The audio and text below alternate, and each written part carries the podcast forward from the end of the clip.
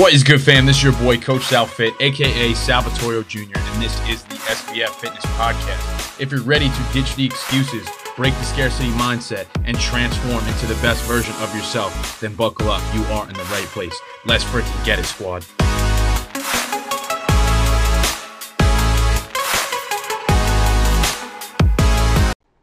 Boom. What is up, squad? Welcome back to another episode of the Shift Your Mind, Change Your Life podcast. This is your boy, Coach Sal. Let's get it. In today's episode, we're talking about how to lose weight and build muscle at the same time. Yes, it is possible. Listen up. Okay. So, what is the number one thing that you need to do if you want to lose weight and build muscle at the same time? Number one, focusing on resistance training. Cardio is not the answer. It doesn't have to be in the gym. You can do stuff from home. I believe that as well. Um, but at the same time, you need to be moving your body and doing some form of strength and resistance training. If you are someone who thinks that doing tons of cardio is going to build you the body of your dreams, you are sadly, sadly mistaken. And especially for my women too. You guys will not get bulky if you're lifting weights. This is such a huge misconception that I hear nowadays. Oh, well, Sal, I'm, I'm scared. I'm going to get bulky. I can't lift weights. I'm just going to run all the time. Well, I'll tell you what, then you're never going to reach your goals. That's what it is. You have to lift weights. You won't get bulky. You know, it's understanding how to do that properly. Okay. Like, here's the thing you can lose body fat riding a Peloton, the scale will go down, right?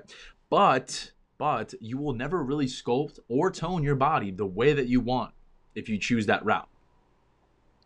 You'll never get that hourglass figure, the thick lower half, the tight toned abs, the sculpted arms. You won't get that riding a Peloton. I'm sorry.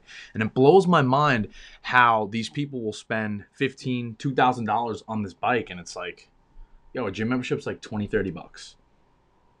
Planet Fitness is $10 and you'll literally get better results. Hire a coach.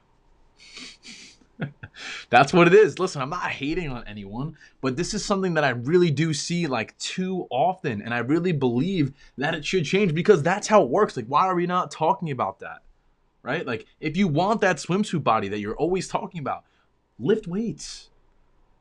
Lift weights. You have to. I almost just threw my laptop across the room. That was crazy. Uh, and that kind of ties into the next point, number two eating more whole foods. Yes, I said it more.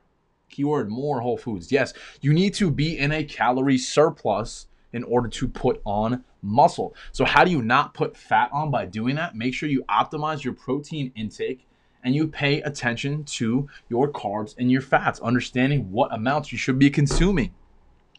Tracking your foods on MyFitnessPal, right? Like weighing things out, being strategic with your meal prep, planning ahead Here's the thing, right? Listen to this one. Either you plan to succeed or you plan to fail. Either one, either way, like something's gonna happen. Either you're gonna fail or you're gonna succeed, right? So you might as well just fucking start preparing ahead. That's, I mean, listen, I don't know if I worded that right, but like that's what it is. Proper planning leads to proper execution. That's what it is. And listen, drastically restricting your calories is not the answer either. It's not. I'm, I'm speaking to you, my women too, especially. You need to find something that you could stick to, something that you will actually enjoy. Otherwise, let's be real, like you'll probably cave in two weeks. You know, especially with the new year, right? I, I, get this all the time. Oh, I'm so excited. I can't wait to achieve my goals this year. This is it. New year, new me. But why don't those work? Why does 86% of New Year's resolutions fail? Why do they fail? Because of broken mentality and perspective on those situations, right? It's a broken mindset. You you have this crazy expectation that all of a sudden I'm going to drastically change every single portion of a portion, every single part of my life. You just flip a switch and all of a sudden everything's going to change. Like, do you really think that's realistic? Probably not. So let's kind of let's let's figure this out here, right? Focusing on better nutrients. What are better nutrients? Chicken, salmon, eggs, rice, potatoes, oats, fruits, vegetables. And it's like, yeah, cool, Sal. I know I need to eat protein and fruits and vegetables, right? But finding ways to make that more enjoyable, that's the answer. That's the answer. So how do you do that? Maybe you do ground turkey tacos. I like egg tacos in the morning. I do low, low carb wraps. Some days I do oats and egg whites. I mean, it depends how I'm feeling. Sometimes I'll throw sweet potatoes in there, onions, mushroom, uh, mushrooms, mushrooms, peppers. Um, there's really just a lot of ways to make that make things work if you're willing to do that. You literally just have to get comfortable being uncomfortable. Like that's what it is. Am I making sense here? Let's create something more realistic, and that's why I'm here talking about this right now here today. It's important. This is something that you need to grasp. Like protein French toast, that shit is gains. You do low calorie bread. You dip some egg whites and egg yolks with the bread, cinnamon, maybe a little protein powder, almond butter, sugar free syrup, gains. Maybe cut up a banana if you're doing legs and you carb cycle a little bit.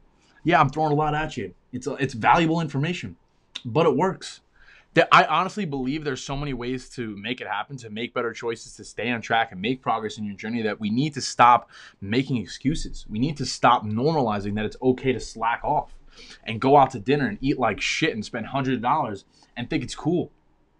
I see it so often. I'm not saying don't go out and enjoy yourself, but it's like become like this normalized thing to just go to dinner and throw around all this money and just neglect your health consistently. And then you complain about why you're not where you want to be when the proof is right in front of you. Like you know exactly what you need to be doing on a daily basis, but yet we're choosing not to. Why?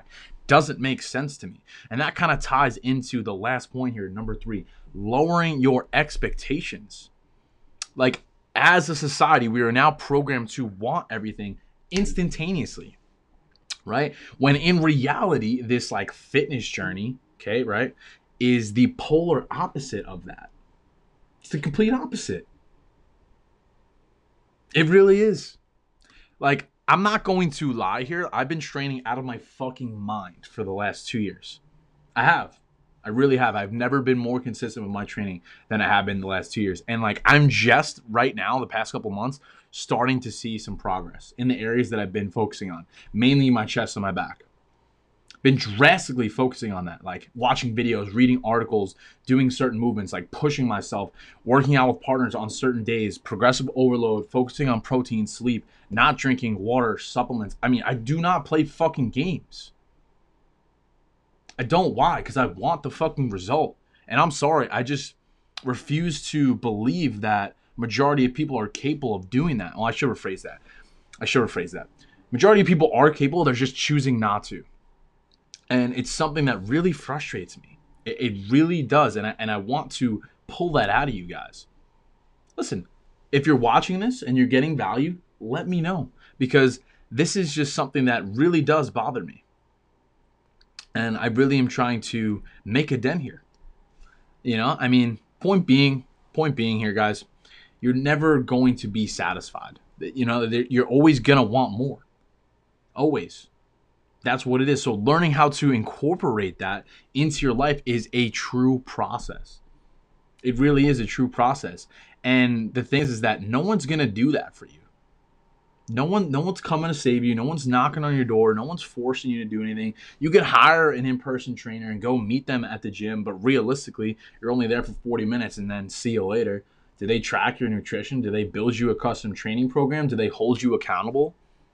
Do they reach out to you? Do they actually speak with you throughout the week? Do they have client check ins? No. So, I mean, understanding that, how to incorporate that into your life is really a true trial and error process that does take time. Like, commit to that and be okay with falling on your face consistently. Like, I've made thousands of mistakes, thousands. And I've just chosen to continue going in spite of that. That's it. Excuse me. That's that's all it is. I got the hiccups now. Fuck. So the question is, what will you do with that information? What will you do? Okay. So we'll leave it at that. We'll leave it at that. Boom. Thank you guys so much for listening. If you got value from today's episode and you want to work closely with me and my team, head on over to my Instagram at Sal Fittorio. That's S A L F I T T O R I O, and message me the word ready, and we could have a chat about whether or not I could help you reach your fitness goals. Thank you guys so much for tuning in. I appreciate you, and I hope you have the best day of your entire life. Talk to you guys soon. Peace.